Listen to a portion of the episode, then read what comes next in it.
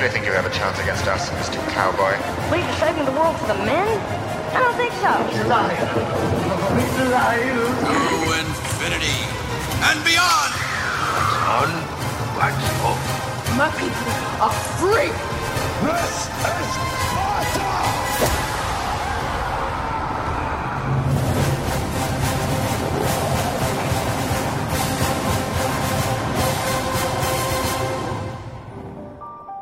Well, hello, Parkview. Welcome to this At the Movies series. And I know what you're thinking. With my sideburns going on, it feels like we should probably be doing the new Elvis movie or something like that this weekend, but we're not doing that. Or maybe we should even be doing the Marvel movie Wolverine. Nope. Don't let these fresh sideburns throw you off. This week, we're going to consider a classic film called The Bucket List. Now, this is a story of two people from very, very different walks of life who end up becoming best friends because of some really difficult life circumstances. Edward is played by Jack Nicholson. Carter is played by Morgan Freeman. And their friendship that is forged through pain shows us a really, really powerful picture of the importance of living each and every day that we have to the fullest. Welcome to The Bucket List. It's difficult to understand the sum of a person's life. Some people will tell you it's measured by the ones left behind. Some believe it can be measured in faith. Some say by love. Other folks say life has no meaning at all. I believe that you measure yourself by the people who measured themselves by you. Edward Cole lived more in his last days on Earth than most people managed to wring out of a lifetime. I know that when he died, his eyes were closed and his heart was open.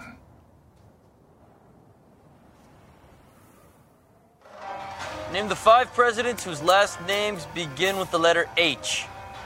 H. Warren G. Harding, Rutherford B. Hayes, Herbert Hoover, and the two Harrisons, Benjamin and William Henry. Ah, thought I'd get you with the double Harrisons. Carter. Oh, hi, Jenny. Well, good. My time. What did they say?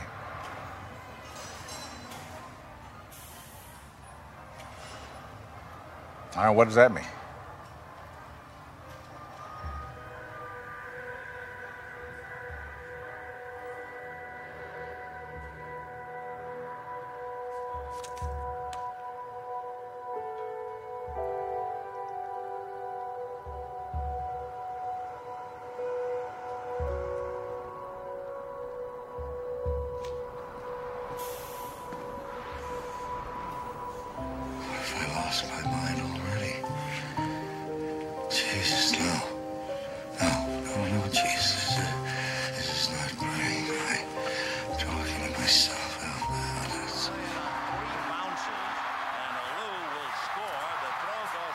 Hit the cutoff, man. You see, that's the problem with the game today. No foundation all the way down the line. When we were growing up, what are you doing? Uh-huh. Scribbling. Scribbling? What? Nothing. Just scribbling.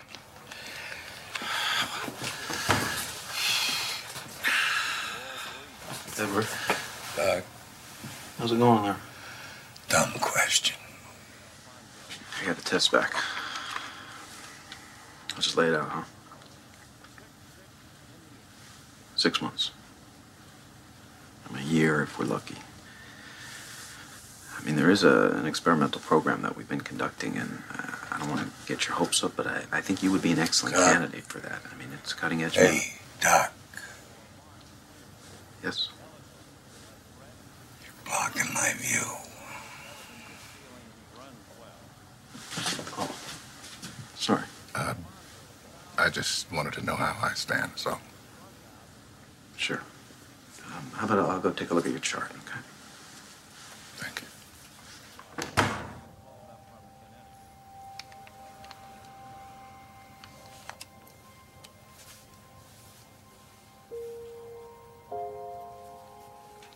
Edward.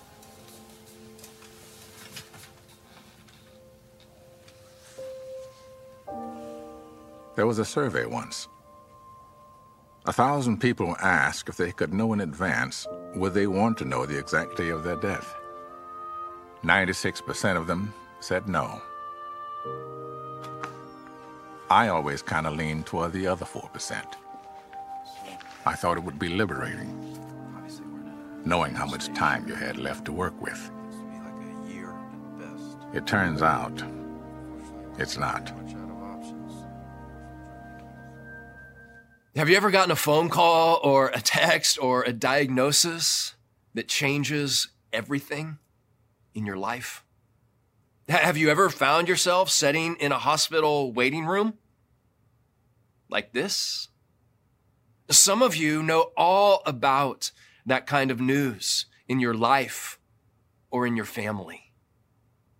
The kind of news that rearranges your priorities in a moment and causes you to really reconsider what matters most in life.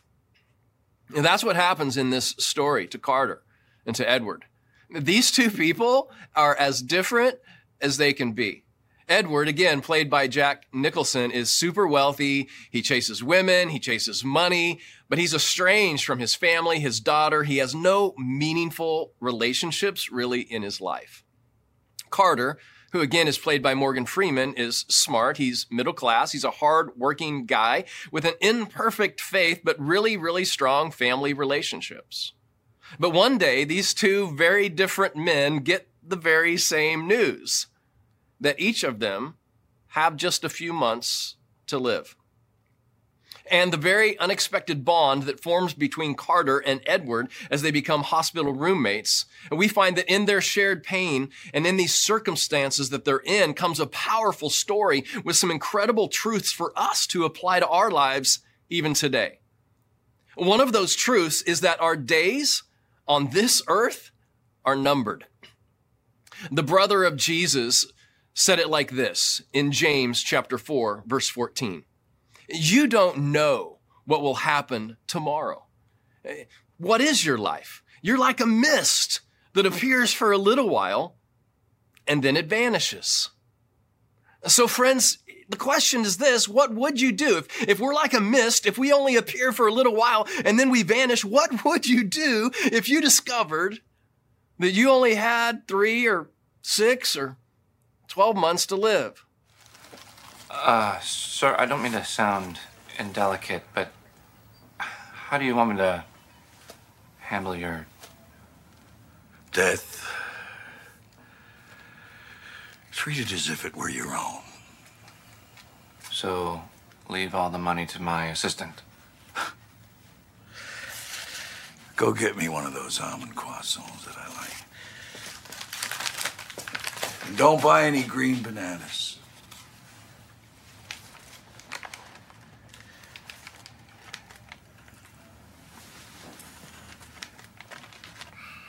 What are you doing? What is this? Give it back. It was on the floor. I didn't know it was a state secret. Now,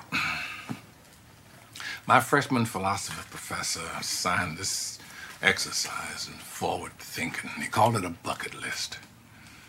We were supposed to make a list of all the things we wanted to do in our lives before we... Kick the bucket. Cutesy.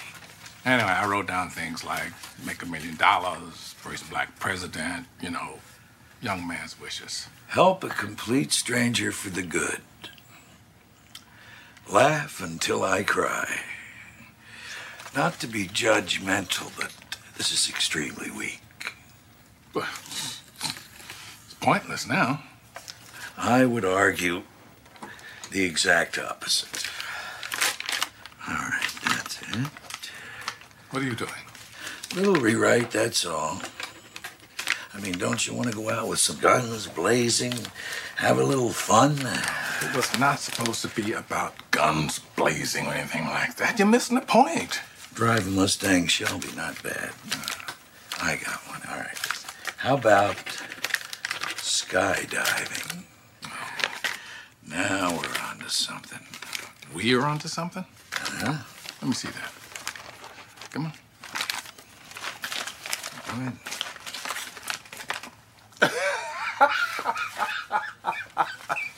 right. Kiss the most beautiful girl in the world? How do you propose doing that? Get a tattoo. Is that the sum of your ambition? Edward, I've taken baths deeper than you. What's Doctor Holland say? We got months, right? A year, maybe.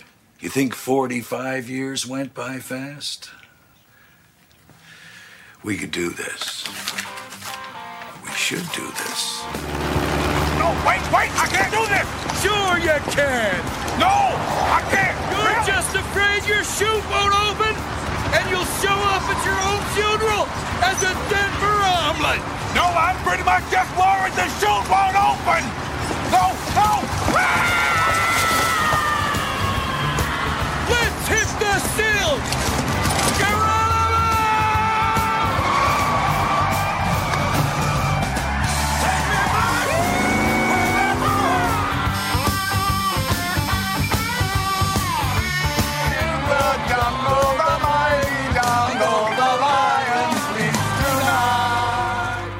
twenty thousand volunteers, twenty-two years to complete this structure. Every square foot designed by the Shah himself. So that's true love. That's true love. Must be nice. When you spend a lot of time with someone, something sort of magical happens, doesn't it? The investment of time actually opens a door for deeper conversations. Now, under normal circumstances, Edward and Carter would have never even likely met. But there comes a time, right, for many of us, when you find yourself close to a person who has a very different view of life than you do. Maybe it's at your work. Maybe someone that you work with, that you spend a lot of time around actually, like dozens of hours a week or hundreds of hours a month. This person that you work with, you work at the very same place, but this person has a very different view on life than you do. They come from a very different background than you do. Or maybe it's at your school.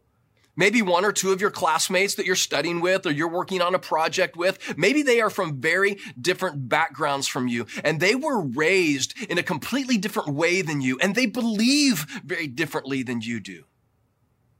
You are no doubt about it around people every single day who have very different views than you. But here's what's true. The more time you spend together with this person, the more likely you are to experience a breakthrough moment where the conversation all of a sudden goes into a deeper relationship. We're told in Proverbs chapter twenty, verse five, the purposes of a person's heart are deep waters, but one who has insight draws them out. Here's the thing. Our hearts as human beings are deep. It doesn't matter your gender, your age, your social circle, your financial position, your relationship status, or even your faith. There is a lot going on in most of our minds and hearts, isn't there? I mean, our minds work overtime. And we don't always feel comfortable sharing everything that is going on in our life with everyone around us. And listen, that's okay. But listen, you also know this is true. The more time you spend with a person, the deeper you wade into the waters of their life, the more and more likely you are to have an opportunity to talk about some of the most important things in this life. And that's exactly what happens with Carter and Edward.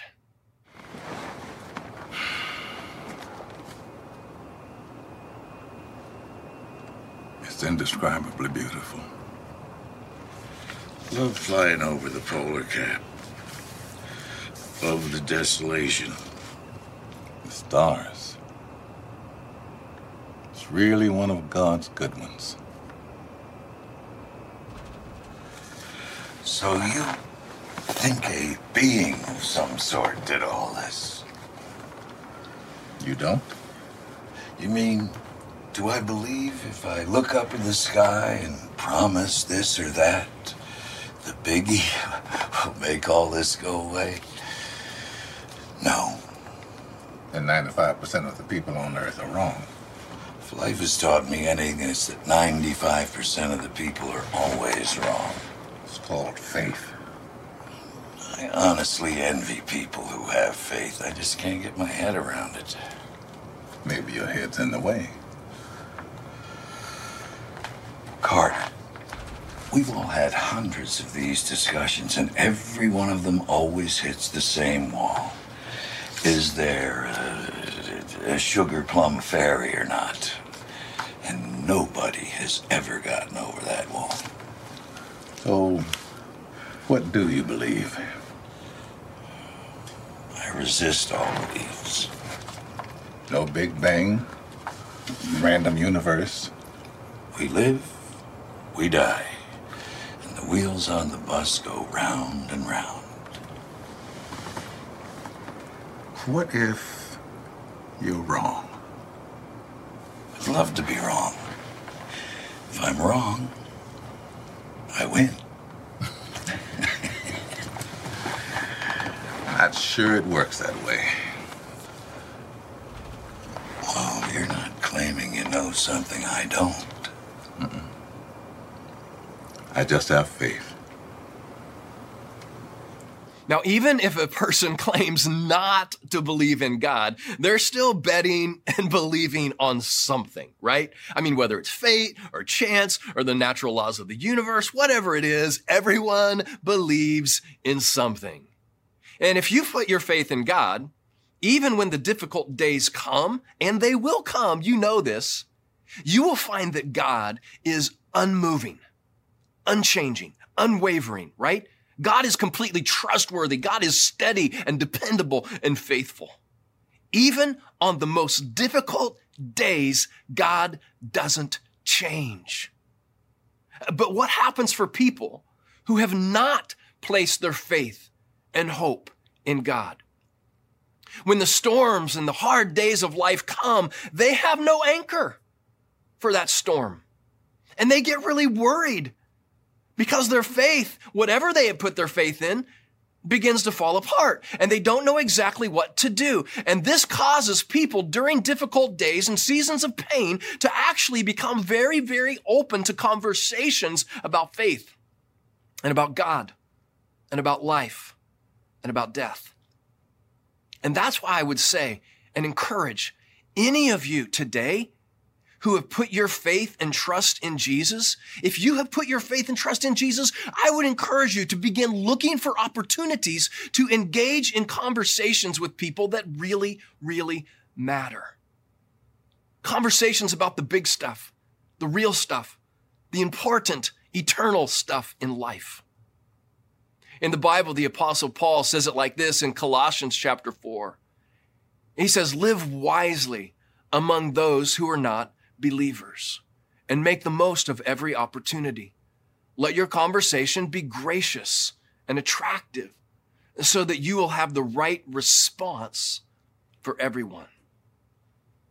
Friends, listen, it could be in a park or in a Zoom meeting that you're on or a gas station or a coffee shop or in line at the grocery store. You never know where it's going to be. But if you're a follower of Jesus, keep your heart and keep your eyes open. Because I can promise you, there will be a moment in your life where someone who is struggling with life and death things is going to want to quiz you about your faith. That's because in the midst of uncertain times, they're looking for something that's real, something that's sturdy, a place that they can really put their trust. First Peter chapter three says, if someone asks you about the hope you have as a believer, always be pre- prepared to explain it. But do this in a gentle and respectful way. Now, the context of that verse is suffering. You see, when things don't go well, when you're going through tough times in your life, guess what? People are watching you. You know this, right? When you're dealing with the loss of a job, or you're dealing with the loss of a family member, or you're in financial crisis, or you're in the midst of your own health crisis, people are watching you. And if your faith shows up in your life during those difficult days, people might just be con- compelled to ask, where in the world does your hope come from? I mean, how are, how are you so steady in the midst of this storm? Why aren't you freaking out with everything that's going on in your life and consumed with worry? And when that happens, you know what? You just might be able to share with them the answer that they've been looking for their entire life by telling them about Jesus. When Jesus was asked, what's the most important thing in this life? He boiled it down to just two things. Matthew chapter twenty-two, Jesus replied, love the Lord your God with all of your heart and all of your soul and all of your mind. This is the first and greatest commandment. And the second is like it. Love your neighbor as yourself. So what's Jesus say? Love God and love people. And that means people who may not look or act or believe just like you. Love them anyway, because God loves them just like he loves you. Now, in the movie, we come to see that Edward has always had a taste for, you know, like the finer things in life, the most expensive things in life. And one of the things that he has spent a lot of money on was his very rare imported coffee. So it was extra sweet for Carter when Edward finally realizes exactly where his extra special, expensive, amazing, unique imported coffee comes from. You're still drinking that fancy coffee. What? Read it. Kopi Luwak is the world's most expensive coffee, though for some it falls under the category of too good to be true. In the Sumatran village where the beans are grown lives a breed of wild tree cat. These cats eat the beans, digest them, and then defecate. The villagers then collect and process the stools. It is the combination of the beans and the gastric juices of the tree cat that give Kopi Luwak its unique flavor and aroma. Cats beat me to it.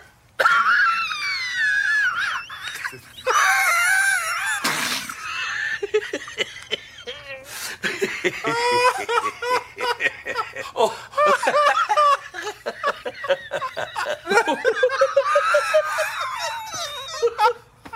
you, got, you got a pen? Give me a what? Pen.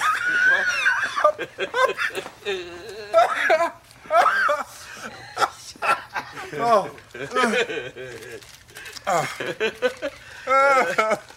Uh. Mm. Mm. All right.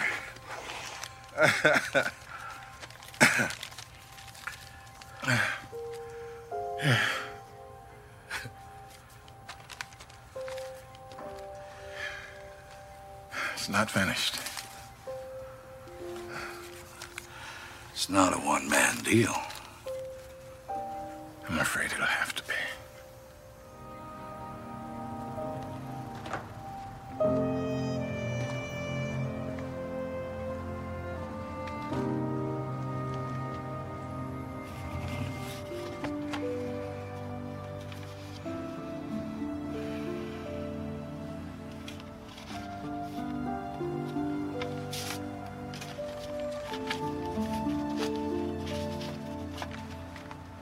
Dear Edward, I've gone back and forth the last few days trying to decide whether or not I should even write this. In the end, I realized I would regret it if I didn't, so here goes. I know the last time we saw each other, we weren't exactly hitting the sweetest notes. Certainly wasn't the way I wanted the trip to end. I suppose I'm responsible, and for that, I'm sorry. But in all honesty, if I had the chance, I'd do it again.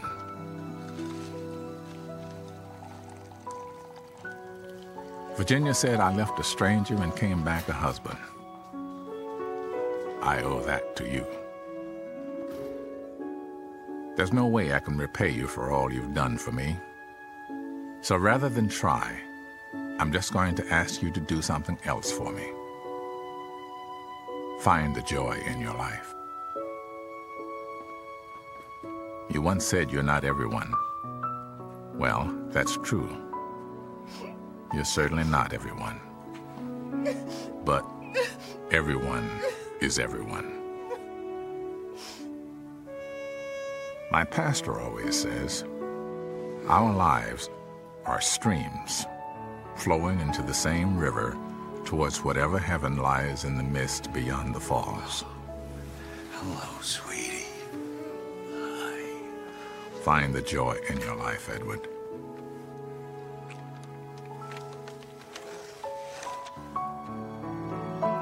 My dear friend, close your eyes and let the waters take you. Good afternoon. My name is Edward Cole. I, I don't know what most people say at these occasions because, in all honesty, I, I've tried to avoid them.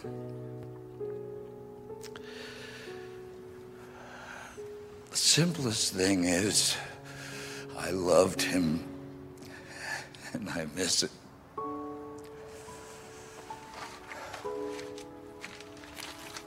Carter and I saw the world together,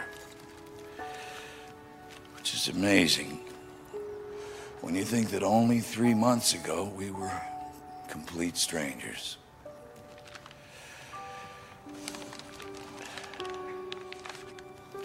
I hope that it doesn't sound selfish of me, but the last months of his life were the best months of mine. He saved my life, and he knew it before I did. I'm deeply proud that this man found it worth his while to know me. In the end, I think it's safe to say that we brought some joy to one another's lives.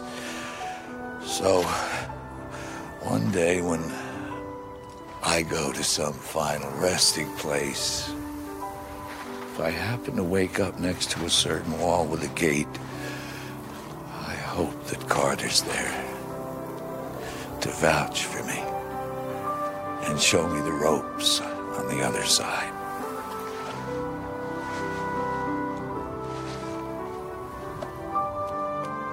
Edward Perryman Cole died in May. It was a Sunday in the afternoon, and there wasn't a cloud in the sky. He was eighty-one years old. Even now, I can't claim to understand the measure of a life. But I can tell you this. I know that when he died, his eyes were closed and his heart was open.